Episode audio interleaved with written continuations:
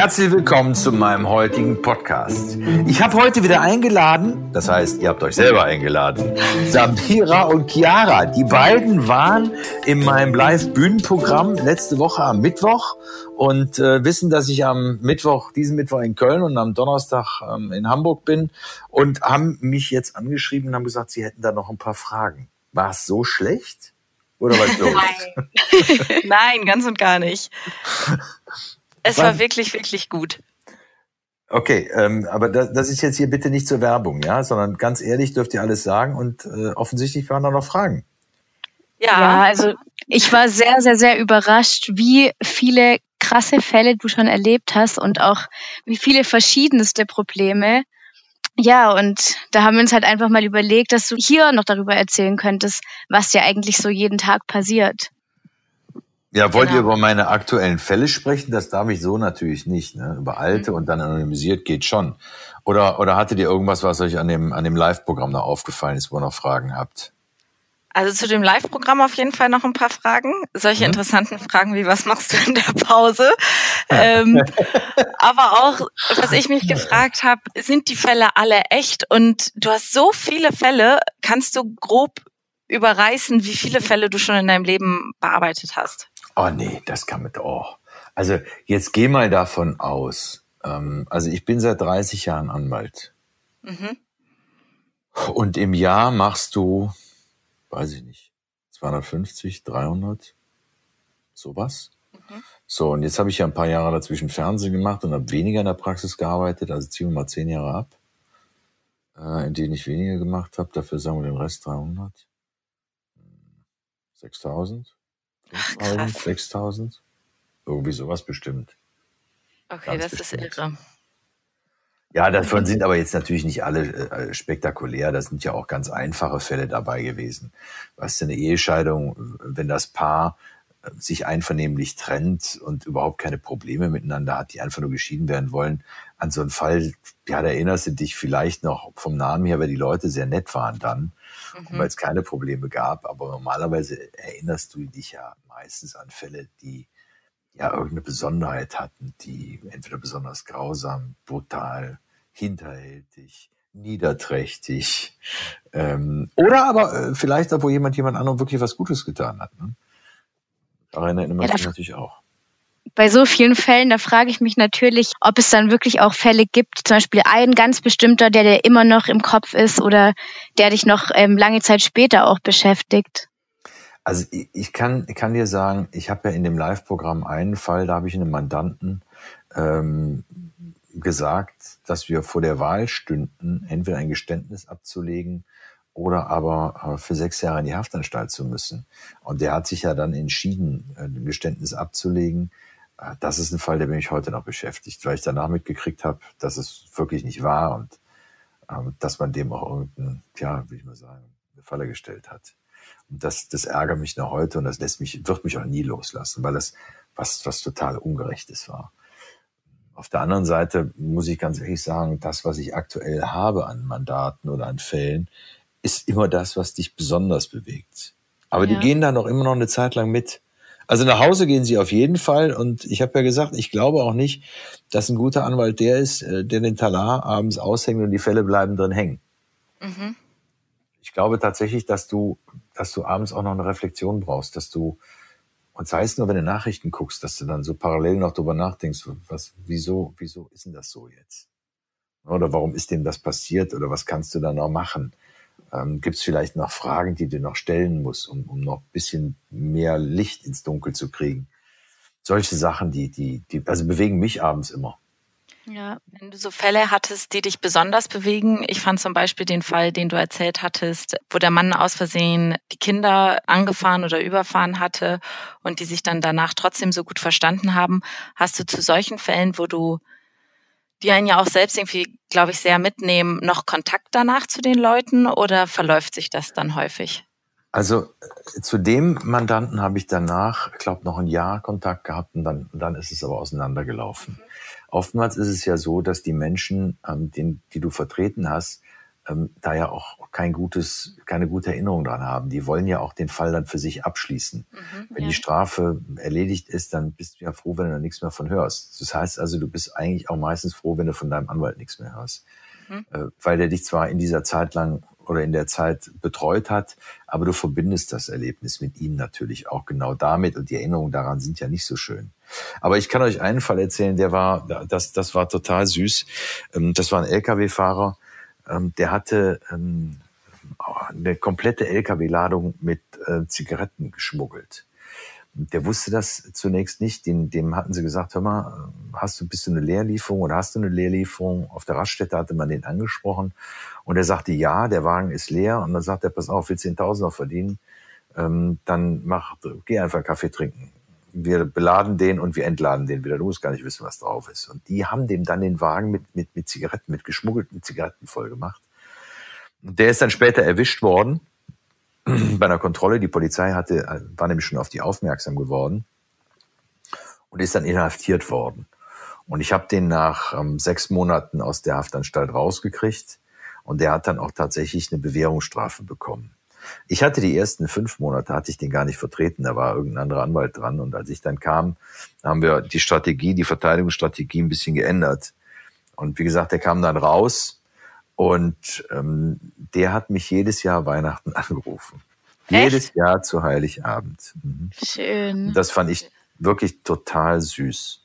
Ja. Der hatte, hatte natürlich, wie fast alle, die bei mir inhaftiert werden, hat die Familie oder die selber, die haben meine Handynummer. Ähm, und der rief dann wirklich jedes Jahr an und hat mich sehr, sehr gerührt immer. Und er sagte, ich weiß, ich bin nicht mehr der Mandant, aber trotzdem frohes Fest, Anwalt. Ja, das aber das ist doch schön, wenn du ja. was in die rausgibst und auch was dafür zurückbekommst. Genau. Das war toll. Das war echt toll. Da habe ich mich sehr darüber gefreut. Also über, mit dem habe ich jahrelang Kontakt gehabt und ansonsten mit den Mandanten, die du jetzt nicht gerade in Strafsachen vertrittst, sondern in Erbsachen oder ähm, die du regelmäßig vertrittst, ähm, mit denen hast du natürlich jahrelang Kontakt. Also ich habe mit den Leuten hier, weiß ich gar nicht, teilweise ich Mandanten hier, die immer wiederkommen, zehn, zwölf Jahre, die habe ich geschieden. Äh, da haben wir uns um den Kreditvertrag gekündigt, äh, gekümmert. Da haben wir, ach, ich weiß gar nicht, alles Mögliche gemacht. Aber da habe ich mich auch kurz gefragt, weil das hast du auch in dem Live-Programm erwähnt, dass du so eins hast, die dann immer wieder gekommen sind mit irgendwelchen Taten. Da habe ich mich schon gefragt, also ich brauchte noch nie einen Anwalt und ich hoffe auch nicht, dass ich so oft einen Anwalt brauchen werde. Ja, das sind aber die Jungs, die so ein bisschen anfällig sind für Straftaten. Ne? Mhm. Ähm, und, und da gibt es natürlich Kameraden drunter, die machen das komplette Strafgesetzbuch rauf und runter. Ähm, also gerade in so, also es sind dann meistens äh, Körperverletzungsdelikte, bisschen Drogen, bisschen Alkohol und, und die, also da, da kriegen die die ganzen Paragraphen, machen die einmal durch. Und ähm, dann gibt's natürlich wieder andere Delikte, ähm, die kommen dann nicht so häufig, beziehungsweise die kommen gar nicht zu mir, die lehne ich ja auch ab. Und das sind die ganzen Sexualstraftaten, die mache ich ja nicht. Das heißt, von denen kriege ich nichts mit. Aber wie gesagt, bei den Körperverletzungen, da hast du schon mal den einen oder anderen, auch bei den, bei den Drogenjungs, ähm, tja, die rückfällig werden und die das Gleiche dann nochmal machen. Ja, und mhm. dann hast du sie halt zehn Jahre oder zwölf Jahre, bis sie reifer und ruhiger werden. Warst du aufgeregt vor der Show? Das war was, was ich mich gefragt habe, weil ich dachte mir, oh Gott, ich glaube, ich wäre gestorben vor Aufregung, habe aber natürlich auch nicht die Erfahrung, die du hast. Ähm, aber ganz ehrlich, hattest du auch ein bisschen Aufregung? Oder warst ja klar, aber ich wusste, ihr zwei seid da. und ich wusste ja, ich hatte euch ja eingeladen. Ich wusste ja, ich krieg nachher bestimmt eine Mitteilung, das und das war gut und das und das war nicht gut. Ihr seid Vollprofis. Nein, jetzt mal ohne, ohne Witz, ohne Witz jetzt. Mhm. Ähm, tatsächlich bin ich vor fast allen Auftritten aufgeregt. Mal weniger, aber mal mehr. Ähm, das ist so eine Tagesformsache. Und ich glaube auch, dass du eine gewisse Anspannung brauchst, weil ansonsten bringst du die Leistung nicht und bist nicht so konzentriert, wie du sein solltest. Mhm. Ähm, ich bin auch immer noch vor Fernsehsendungen aufgeregt. Also, aber, aber gemäßigt. Ne? Also, das ist so eine, will ich sagen, wie so eine erhöhte Aufmerksamkeit, die, die du dann spürst. Und in München war es jetzt ein bisschen mehr. Das lag aber auch daran, dass wir das erste Mal natürlich in einem, ähm, auf einer Kleinkunstbühne dieses Programm äh, präsentiert haben. Vorher war ich ja meistens an Universitäten ähm, oder aber auf Einladung bei größeren äh, Veranstaltern. Und hier war es aber wirklich der Start ähm, auf die Kleinkunstbühnen. Und deshalb war ich da äh, ein bisschen aufgeregter als am Abend danach in Leipzig oder in Berlin. Das hat man dir aber überhaupt nicht angemerkt. Echt nicht? nee, gar nicht, überhaupt nicht. Na gut, dann kann ich das ein bisschen überspielen. aber ähm, was ich mich gefragt habe, noch zusätzlich, ja. ähm, dieses Programm, Hast mhm. du dir das komplett selbst überlegt? Hast du dir dich vorher hingesetzt, okay, welche Fälle nehme ich? Hattest du dabei Unterstützung? Hast du zu deiner Familie gesagt, so Leute, jetzt setzt euch mal hin, ich spiele es euch einmal vor. Äh, wie hast du dich darauf vorbereitet? Ähm, ich habe das, ich hab das tatsächlich selber zusammengeschrieben. Mhm. Hm. Hm. Ich habe das, aber wie gesagt, in, in Auszügen letztes Jahr an den Unis schon gemacht. Mhm aber ich habe es abgewandelt, weil bei den Unis war ich ähm, an ähm, strafrechtlichen Lehrstühlen und habe deshalb ausschließlich über Strafrecht gesprochen, beziehungsweise Strafrechtsfälle vorgetragen. Das habe ich jetzt geändert, weil wir jetzt in einem ganz anderen Rahmen sind. Ne? Das kommt ja jeder. Die Menschen sind von, sagen wir, 18 bis 80 äh, Jahre alt und kommen aus allen unterschiedlichen Bildungsstufen. Da sind Studenten dabei, da sind Kassierer dabei, alles Mögliche. Und ähm, deshalb habe ich das sehr, sehr gemischt. Ähm, es hat sich vorher keiner anhören müssen. Also ich habe die Familie nicht verpflichtet zu sagen, so, und jetzt heute Abend gibt's mal kein Fernsehprogramm, hier wird auch keine Musik gehört, ihr müsst jetzt mir zuhören. Ähm, ja, das hätte die Familie auch, glaube ich, so nicht mitgemacht. nee. Aber geschrieben, zusammengeschrieben habe ich es alleine und da hatte ich auch keinen, ähm, der einen Ratschlag gegeben hat. Okay, hat denn noch mal jemand drüber gelesen oder so? Weil ich frage mich immer, ich kenne das ja auch nur von so, zum Beispiel, als ich meine Bachelorarbeit äh, vortragen musste ja. oder so. Ich glaube, ich bin das tausendmal durchgegangen. Es mussten tausend Leute drüber lesen, was nicht immer gut ist, weil mhm. je mehr Feedback man hat, desto mehr verunsichert einen das, finde ich manchmal. Ähm, deswegen sehr gut. Kein Feedback. Okay. Kein Feedback. Du musst am Ende vom Tag selber wissen, was richtig und was falsch ist. Ja. Und ich habe es zusammengeschrieben und wusste oder war, war der festen Überzeugung, dass es das Beste ist, was, was ich jetzt so äh, zusammentragen kann und dass es, dass es gut sein muss. Und ja, ihr sagt ja, ihr seid unterhalten worden und, und damit hat's ja gepasst. Ich könnte da sicherlich auch nochmal fünf oder zehn Fälle austauschen und, und andere Fälle stattdessen reinbringen. Aber ich, ich weiß nicht, ob die so im Zusammenhang ganz gut funktioniert hätten wie jetzt. Mhm. Ja, das, das kann ich nicht sagen. Ich glaube, da war auch so ein Bogen drin. Ne? Ja, genau, da war auf jeden Fall ein roter Faden. Ja. Und deshalb ja, sind es die Fälle geworden. da hast du auf jeden Fall eine gute Wahl getroffen. Ich würde gerne nochmal auf eins zurückkommen, was du vorher kurz erwähnt hast und auch, ähm, das war so für mich der emotionalste Moment eigentlich in dem Abend, als du gesagt hast, dass du keine Sexualstraftaten machst. Warum? Echt, das war emotionaler für dich als, als dieser, dieser Fall mit dem Vater oder dem Mann, der dieses Kind totgefahren hatte? Nein, das war natürlich auch sehr emotional, aber ich fand es so, es hat auch einfach nochmal ähm, dann von dir mehr gegeben. Ach so, okay. Ja, also das, das kann ich ganz einfach erklären. Ähm, ich glaube tatsächlich, ein Anwalt muss, wenn er ein Mandat übernimmt, wissen, dass er die bestmögliche Leistung ab, abliefern kann. So. Ich bin im Grunde meiner Seele ähm, sind mir ein paar Dinge einfach peinlich. Äh, und da bin ich auch sehr genannt. Und dazu kommt, dass ich glaube, dass ich ein paar Fragen, ich will jetzt nicht sagen, dass sie sich nicht gehören, aber ich würde sie nicht über die Lippen kriegen. So. Und wenn du zum Beispiel eine Vergewaltigung, einen Vergewaltiger äh, verteidigst oder einen, einen mutmaßlichen Vergewaltiger, von dem du vielleicht noch gar nicht weißt, aber es war oder was doch war, das weißt du alles nicht. Und, und jetzt hast du die Frau im Zeugenstuhl, die sagt, die sei vergewaltigt worden. Ich kann diese Fragen nicht stellen und ich will diese Fragen ja. nicht stellen. Ich will nicht hören, wie weh hat's getan, haben sie sich gewehrt oder was auch immer. Weil ich finde, die, die Hürde, die fängt irgendwie vorher schon an. Ne? Also das, gut, jetzt kannst du natürlich auch sagen, es gibt, es gibt Männer, die werden in so eine Sache reingezogen ähm, da ist eine Frau, die verheißt vielleicht zunächst einmal Lust auf den zu haben und, und dann mittendrin hat sie auf einmal keine mehr. Aber weißt du, dieses ganze Hin und Her, ich will da nicht nachfragen und ich kann da nicht nachfragen. Und ich glaube, wenn ich ähm, fragen müsste und da verteidigen müsste, würde ich eben nicht die bestmögliche Leistung abliefern können. Und aus diesem Grunde sage ich, nein, ich möchte diese Verfahren nicht machen und deshalb lehne ich sie ab. So, das ist das eine. Und das andere, was dazu kommt, und das ist deutlicher.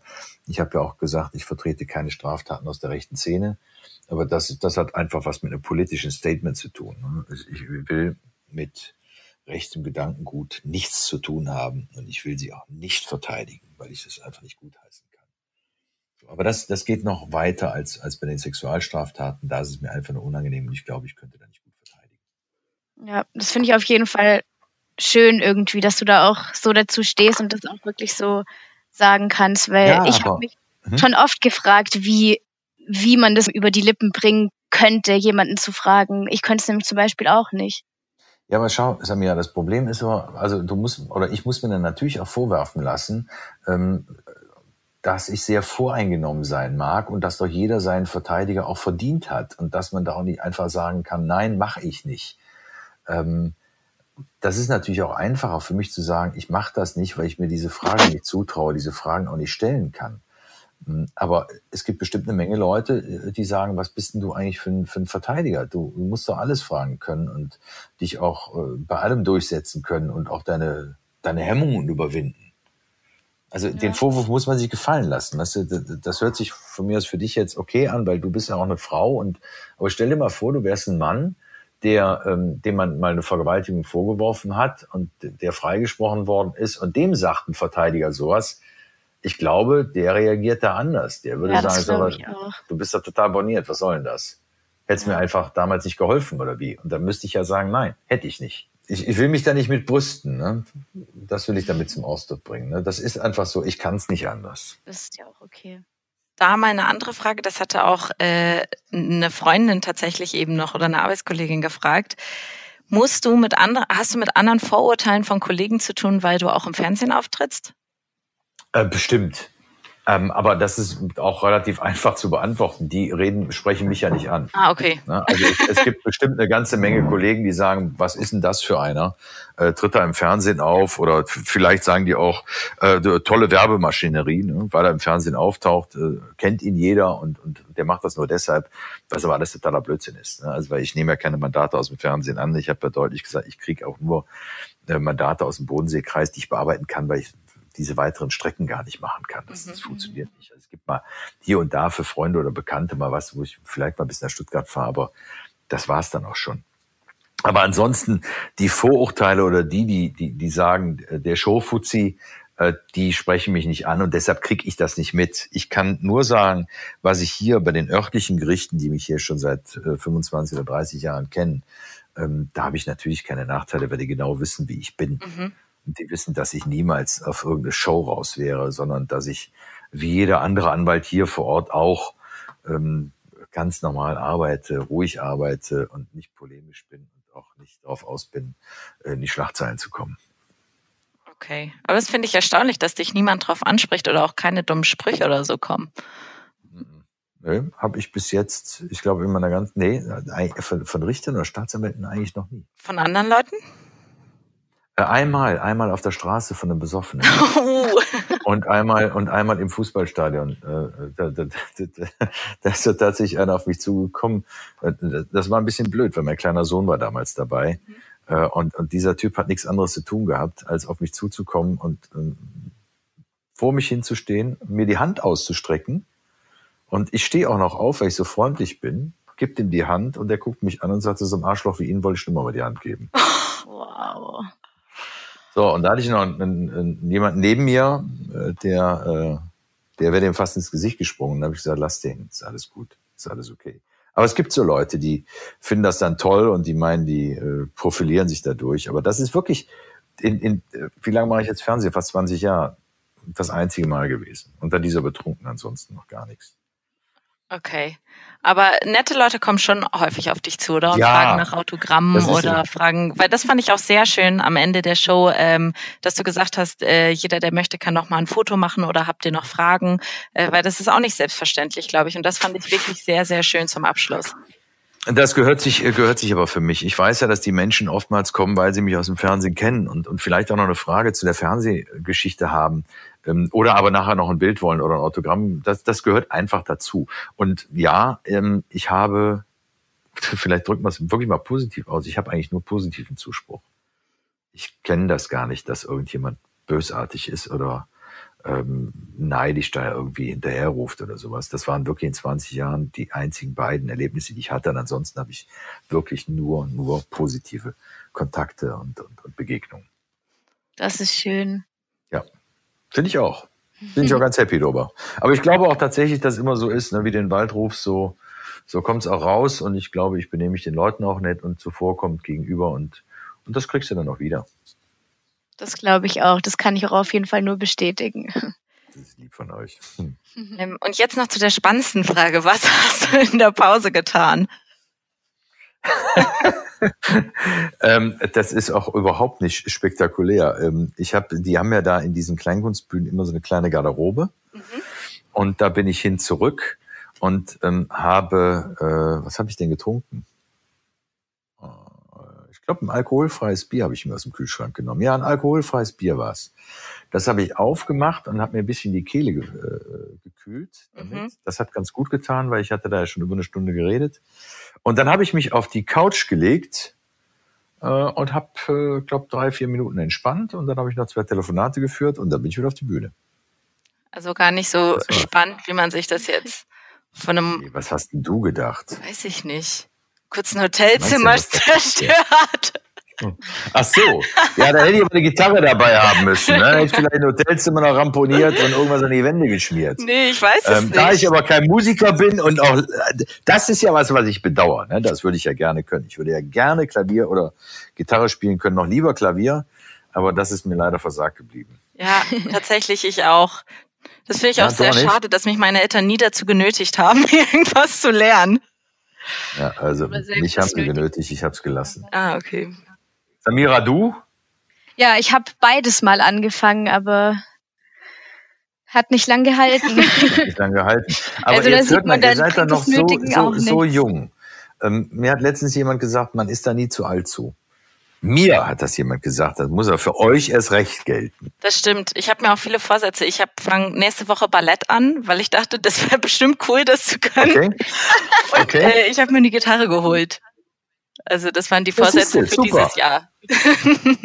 Ja, also dann werden wir Ende des Jahres nochmal einen Podcast machen über die Vorsätze des alten Jahres und wie sie in Erfüllung gegangen sind. ja. Da bin ich ja mal gespannt. Ja, ich auch. Ich auch. Ich auch. Samira, hast du Vorsätze? Ja, ich finde immer, ich finde es immer ein bisschen schwierig, weil ich finde, warum soll man immer nur zum Anfang des neuen Jahres was ändern oder was Gutes tun? Wenn man was ändern will oder mit irgendwas nicht zufrieden ist, dann ist da das ganze Jahr über Zeit dafür. Habe ich mir speziell fürs neue Jahr nichts vorgenommen, sondern weiterhin einfach so, wie ich es auch sonst tue. Und wenn ich so was. Das ganze Jahr. Und was willst du genau. dieses Jahr ändern? Hm? Verrätst du uns das? Das wird, bleibt eine Überraschung.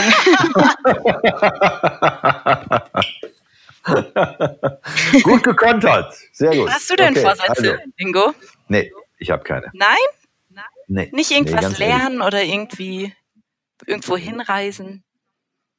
Ähm, ja, aber das entwickelt sich im Laufe des Jahres. Dabei ist wirklich nichts, wo ich sage, das will ich jetzt unbedingt, äh, will ich unbedingt sehen. Okay. Nö. Nee, und Vorsätze auch nicht. Also, nee, nee, eigentlich auch überhaupt nicht. Vielleicht ein bisschen, ein bisschen ruhiger zu treten oder ein bisschen mehr Zeit für Sport zu haben. Aber das ist nicht wirklich ein Vorsatz. Nö, den, das nehme ich mir dann einfach oder versuche ich mir zu nehmen. Nee, nee. Vorsätze. Da habe ich es eher so wie Samira. vielleicht nehme ich mir, weißt du, wenn ich dann weiß, irgendwann habe ich mal wirklich ein bisschen mehr Zeit, dann würde ich mir vielleicht vornehmen, dieses Jahr lernst du jetzt endlich Klavier. Ja. Vielleicht kommt das mal. Sehr gut. Ja. Sehr gut. Ja? Ich habe dann noch eine Frage, wenn wir gerade dabei sind. Du machst ja so viele Sachen, wie jetzt zum Beispiel auch den Podcast, dann deine Live-Show und hast ja auch letztes Jahr ein Buch geschrieben. Hast du da überhaupt noch Zeit für deine Familie oder für dich? Ähm, ja, habe ich. Ähm, habe ich sogar ausreichend, ähm, weil ich mir die einfach da nehme. Ja. Ich bin jetzt zum Beispiel, mein, mein, mein Sohn lebt ja mittlerweile in Amerika ähm, ich fliege am Freitag jetzt äh, für, für ein paar Tage zu dem und da klinge ich mich auch komplett aus. Und ähm, genauso mache ich das, wenn der herkommt und hier ist. Äh, da bin Sehr ich auch schön. komplett nur ja. für den unterwegs und, und habe auch, nehme auch keine Termine an. Also insofern ist die, die Zeit dann sehr geballt und so war es auch jetzt die ganzen letzten Jahre. Ich habe mir die Wochenenden oder Tage einfach auch innerhalb der Woche komplett freigenommen, wenn ich wusste, äh, wir wollen irgendwas zusammen machen, ähm, ob wir jetzt auf ein Golfturnier fahren oder was auch immer, ähm, dann habe ich mir die Zeit genommen. Ich habe tatsächlich auch damals mein Büro auf mein, mein Grundstück verlagert, damit ich ähm, zu Hause bin, wenn der Hausaufgaben machen muss. Mhm. Also ich glaube, wir haben schon genug Zeit gehabt und, und haben auch nach wie vor genügend Zeit bei allem, was ich sonst tue. Das ist auf jeden Fall schön und bemerkenswert, dass du das alles so super kombiniert bekommst. Ja, kriege ich, ja. krieg ich echt auf die Reihe. Kriege ich auf die Reihe. Ja, manchmal hätte ich gerne noch eine Stunde mehr Zeit, um ein Buch zu lesen, aber die Zeit kommt auch noch. Sehr gut. Dann bist du uns schon weit Dafür machen wir jetzt weiter Auftritte. ja, genau, richtig. Siehst du? Ihr kommt ja auch nicht mehr zum Lesen. Nee. ja, ist eigentlich traurig. Mhm. Das stimmt. Ja, und das war's heute auch schon wieder mit meinem Podcast. Ich freue mich, dass ihr zugehört habt und ich bedanke mich bei meinen reizenden Gesprächspartnerinnen Samira und Chiara. Wir danken dir. Ja. ja, und ich würde mich wirklich wahnsinnig freuen, wenn ihr beim nächsten Mal wieder dabei seid, wenn es heißt Ingo Lenzens Podcast.